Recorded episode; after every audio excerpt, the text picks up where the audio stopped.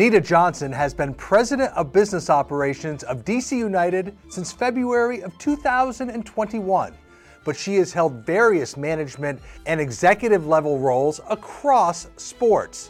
She worked at her hometown Fayetteville Patriots. She was senior director of ticket sales with the Tulsa Shock. She worked at the Washington Mystics, and she was president and chief operating officer of the Los Angeles Sparks, all before joining DC United.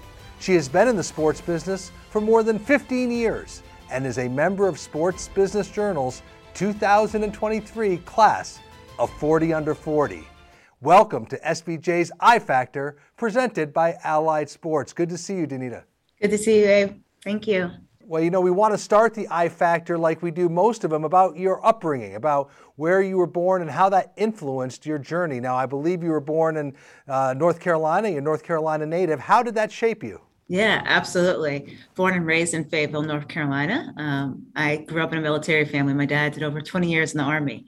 And uh, growing up in North Carolina, if anybody knows, like I know, it's basketball country. Um, grew up a Tar Heel fan and absolutely loved it. And it's when I really started to fall in love with sport um, and basketball between that and the Tennessee Vols. So it was a good time. So when leaving high school, going to college, did you know you were going to try to study sports business or sports management? I did. What was the path? I did. I absolutely did. I knew there was one thing in life that always drove me and got me excited, and it was sport. Um, I was not the best athlete ever, but I knew I wanted to be around sport. It was, I felt connected to it. And so I went to school and did my undergrad at Western Carolina University, where I got my degree in sports management. And right after that, started my job with the Fayetteville Patriots after I finished my internship with them. So it was an absolute key part of my journey was not only that internship, but that time in Fayetteville with the Patriots. And if anybody knows Todd DeMoss over at WNBA uh, from the operations side, one of the best, right? And that was my very first Boston sports. And he had such a major impact on me from the very beginning. So what did you uh, observe from him and talk a little bit about the Patriots in terms of the league they were in, because if a viewer doesn't know the Fayetteville Patriots were or are, mm. it'd be good instructions for them. Well, well, back then we were the D League, which is now the G League. Um, the Patriots were the first team ever named in the NBA Development League during that time. And this is back when the NBA uh, D League offices were in South Carolina. So, um, and spent a great time with that team. And really, what we were trying to do is really help develop the game, right? That next level of stars were what we trying to develop with the Fayetteville Patriots. And for me, it was the foundational piece for my first introduction to the day to day of sport business operations. And working under Todd, who had been with multiple teams at that point in his career, really taught me about the importance of learning sales, taught me about the importance of understanding the variety of the business and, you know, how we get to bring our personality to work every day and how we can connect to through community and sport together. And so he had a really big impact on me during my time there about how to view this from a different lens versus just one department and only executing in that way. But together we were a full team. Did you naturally gravitate towards sales? I did not. I did not naturally gravitate towards it. Um, I actually really wanted to be in community relations that's where it all started for me. Um, I grew up in a family where my mom worked in nonprofit work most of my childhood and still does to this day. And that was the example that I saw. And so for me, I really wanted to be like a head of community and do community programming. And Todd said, You got to learn how to sell. So gave me a call log and gave me some phone numbers and I started dialing and I remember so nervous. I remember getting hung up on for the first time and right. what those moments felt like, but it really took me out of my shell um, and it really taught me a lot, really starting to understand the importance of selling and how it really does. It's like that nucleus, it connects everything, right? Um, and it really helps to drive our business. And so, Danita, we touched at the top of the show some of your, you know, paths along your journey. So, tell the listeners and the viewers a little bit about what were some of the key decisions. I mean, you left Fayetteville and you knew you wanted to stay in sports business. What were the opportunities and what were the key decisions you made along the career path? Yeah, I think one of the key decisions was being able to not fear change and not fear challenge. Um, and so when I first left Fayetteville, I went to the Bakersfield Jam, which was going to be an expansion, which was an expansion team at that time in, in the G League in Bakersfield, California. Across the country, far from where I ever lived, small town, but I couldn't fear that change. Right? And I had to go for it. And I knew I had to put myself in maybe not the most comfortable situations to become successful in my career. And if I could adapt in those environments, I knew that I could learn the business better. And so that's what I really focused on was making sure that I would go into an environment such as Bakersfield, or if I moved on to Phoenix at that time, which followed Bakersfield, was like, how was I stepping up to that next challenge? and putting myself in a position to have opportunity to grow versus stay stagnant in my skill set. And it's amazing in terms of the other stops. We mentioned uh, Washington and, and, and, Monumental. And of course, we all know you from the Los Angeles Sparks. But you've had a, another stops were they all in sales or did you take on larger C-level roles? Because I knew you were chief operating officer at the Sparks. Was that first when a large management oversight came into purview? Yeah, it came really, it started um, when I went to the Sparks the first time. I served as the SVP of business operations. So I was doing ticketing and started to oversee. But I think what I was really learning this was back in my time in Tulsa, Oklahoma. So I was a senior director of sales, but a lot of what I was doing, um, I was really working with our president on the overall business. We were developing the business together because we were a new team. So my title may not have done it, but the experiences that I was having earlier in my career really shaped me to really be able to work with all the different departments and lead in a different way. Um, but really, it was my first stint with the LA Sparks that really started, was like that official change in management. And then moving on to the Clippers for a short stint while I was in LA, um, director of business development and business operations with them, really started to get me a variety of management over multiple projects. What did you learn, Danita, as you became, as you took on larger roles and you had more and more people who you were uh, managing? What did you learn how to be in terms of a better manager, and what were some of maybe the mistakes you made as an early manager? Uh, I think the early management piece is where you think you can kind of control people and get them to do what you want them to do. And it doesn't necessarily work that way, right? It was that frustration as a young manager to be like, why couldn't they make those calls? Or why isn't this project being done in the way in which I believe it should be done?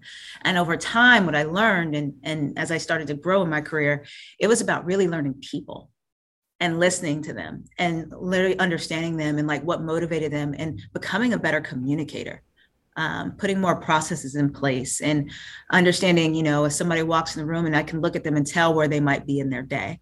Um, understanding those nuances about people skills really helped to change my leadership style um, and how I communicated and built teams. And previously, when I first started, you know, you just learn, you don't know it.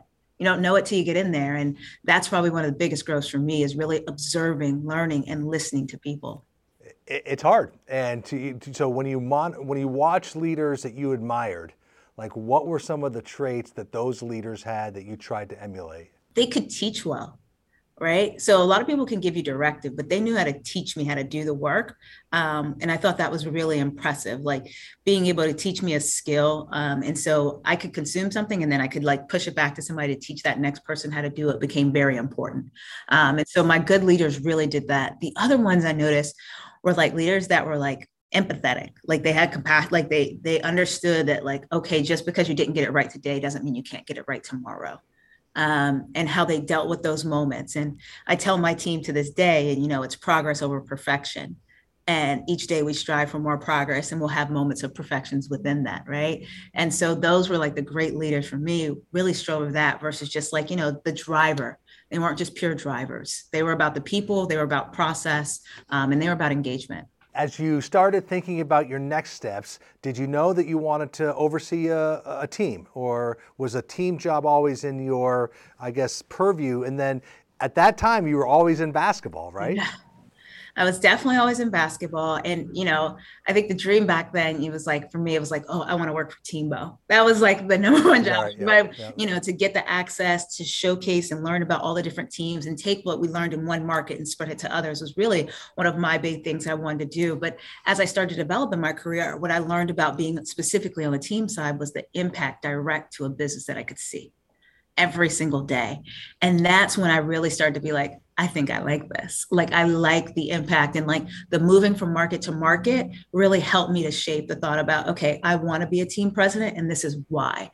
And I had to understand that myself before I could decide that's what I wanted to do was my purpose. And my purpose and what I understand about myself is to lead people, to change business, to connect sport to community. And I want to be a game changer in what we do in this industry. And so I learned that through my jobs, and I get to show up like that in a team president role now. And certainly, all those things you want to do, those three things lead people and certainly connect with the community. Like you said, that role fits perfectly. And when you were considering going back across the country from LA to DC, yes. any trepidation, any any fears of the unknown? Absolutely. I yeah, think, sure. You know, for me, the fear was, and you know, you can't fear it, but uh, the fear of failure, right? Yeah, you have to think about, you know, I had been an NBA, WNBA, G League family my whole career, and you know, they become part of this circle and they wrap your arms around you. And coming to the other side of major league soccer it's just a very much unknown.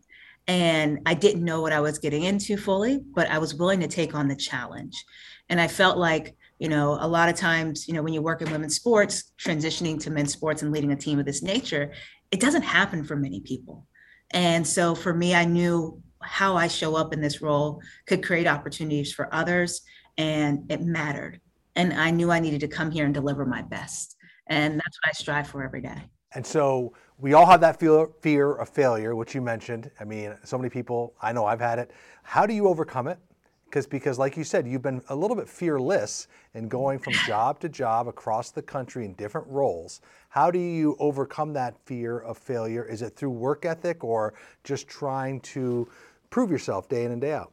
I think it's through work ethic. I think you almost have to what I've learned to do is that my fear st- still may be in me at moments, but I can't let it overtake me. Right. So I can still have a little fear in me each day, and that's okay.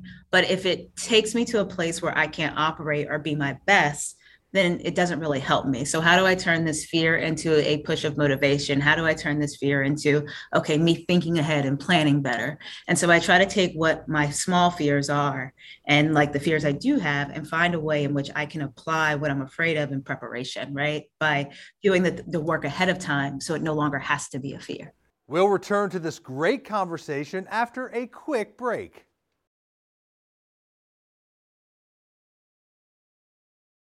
So, if I was to ask people who you've worked with over the years and, and, and, would say, what is Danita really good at? What do you think they would say? It sounds like you're, you, you, you prepare well, you're always ready, you know your information, you know your material, you know your facts.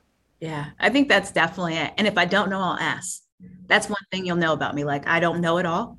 Um, and I don't always have it right. And I think that's something people know that work for me. I think the other thing that they'll probably say about me is like, I am about the team. Like I'm about all of us coming together and being successful. Um, and I want to see them grow. I want to see them be their best. And that motivates me to be my best. And so to do that, you have to continue to make career opportunities for your team so they can grow and thrive and prosper as well, which which can be a challenge at times. Yes. Yes. Yeah. Yeah. It's a good challenge. It is. How do you hire? What do you look for in a hire? Because by the time they get to you, they probably have been through a couple of interviews. But what's a what, what's a quality that you admire that you look for? Yeah. You know, I want somebody to understand who they are a little bit. We may not know it all, but to have some good foundational uh, pieces of like who they are as a person and what they bring to the organization is really important to me um, because I am a people leader, right? The people come first. So you want a good person on your team. Um, I want people that have a skill set um, sometimes I feel like, you know, we can teach a lot of things, but I do want people to walk in here and bring something to the table for our group, right? We're all in here trying to make it the best. So I look forward to finding staff members that have a skill that they can bring to the table that may diversify our business, change our thought process, help us accelerate.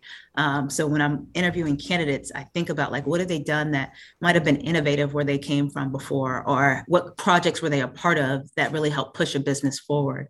And I think the last thing I look for is really, you know, I think it's energy. Like you come in here with energy every day. Um, some we can't bring it every single day. Some people have rough days, it's fine, but like that energy you bring and put into your work matters. Let me flip that and ask about what is a turn off or a red flag during the interview process. When it's all about them.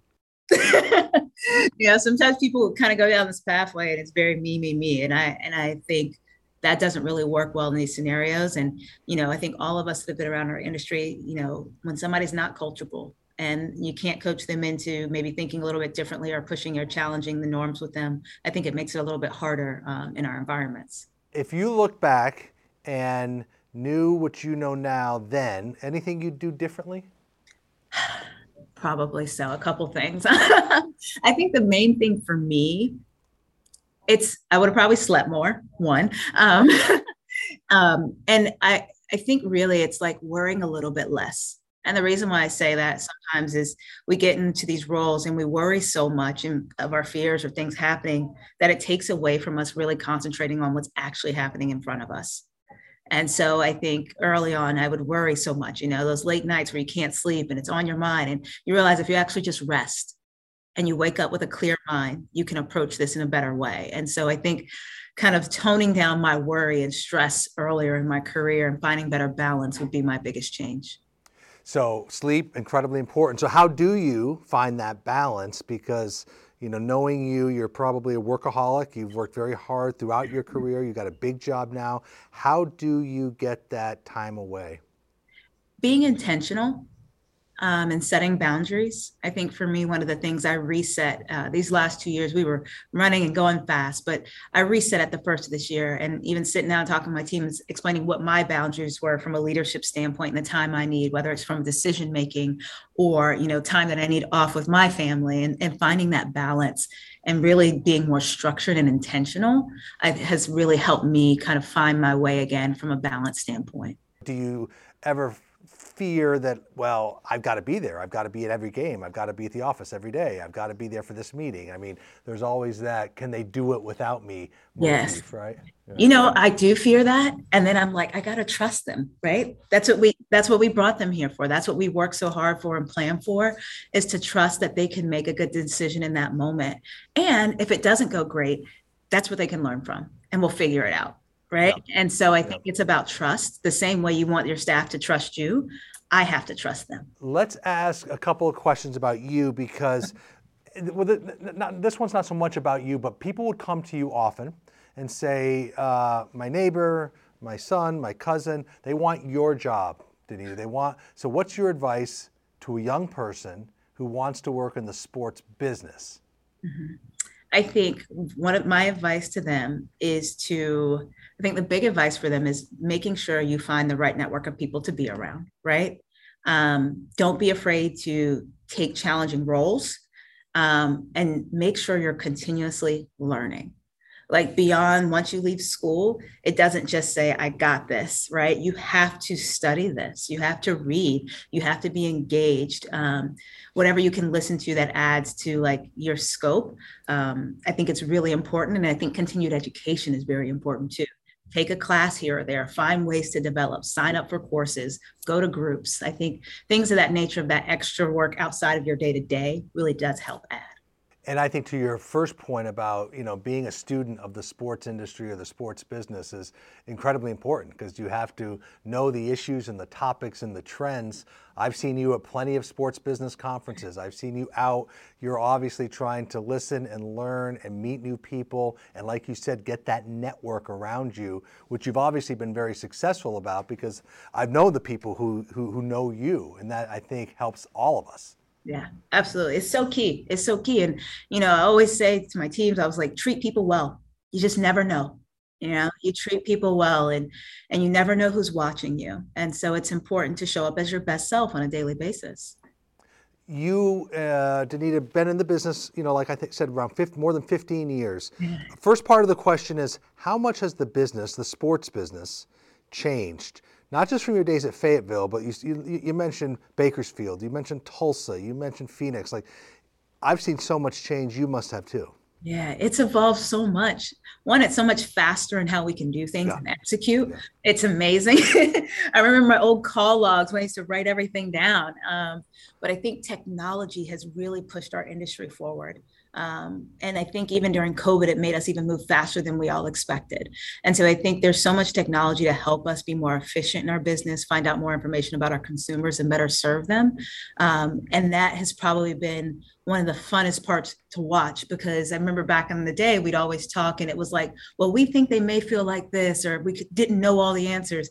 And a lot of this information is now at our fingertips and we can be better, like providers of our craft to our consumers based on this information when done well.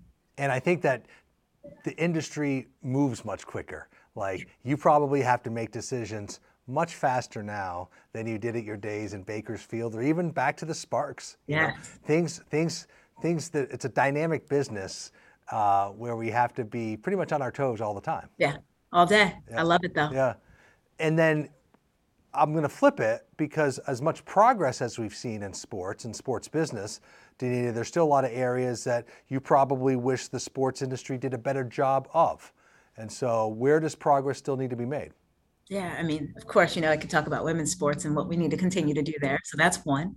Um, so I think the continued growth of our women's sports. I think our youth development and continuing of our youth and, and getting them into sport is going to be really important for us um, over the years and like how we're creating access. I know it's been a concentration for a long time, but I think there's more that we can do about creating more access to youth in sport.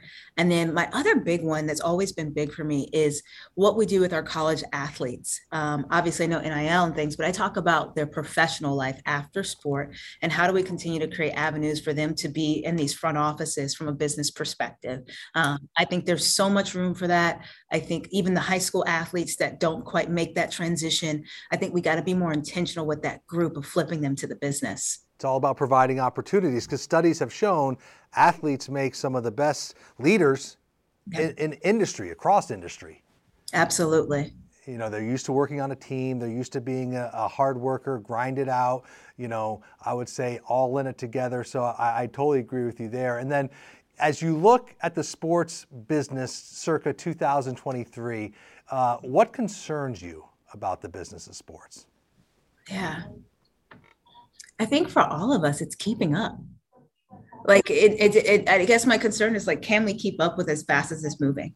Right. And then being able to decipher where do we need to focus sometimes because all of it's happening at once. And I think it's hard to be everything to everybody. And we serve a lot of different verticals in sport. And so, how do we find areas of focus and really lean into to maximize? Because um, sometimes I think we could easily spread ourselves very thin. And I'll end with this What's next for Danita Johnson? who knows? Let's ride this wave. I like it. I like it. You know, I hope that we uh, see each other soon. I hope our paths cross soon. It's always good to see you out. And thank you for continuing to lead at DC United. Danita Johnson is an SBJ 40 under 40 honoree in 2023. Thanks for joining us on the SBJ I Factor today, presented by Allied Sports. Thank you.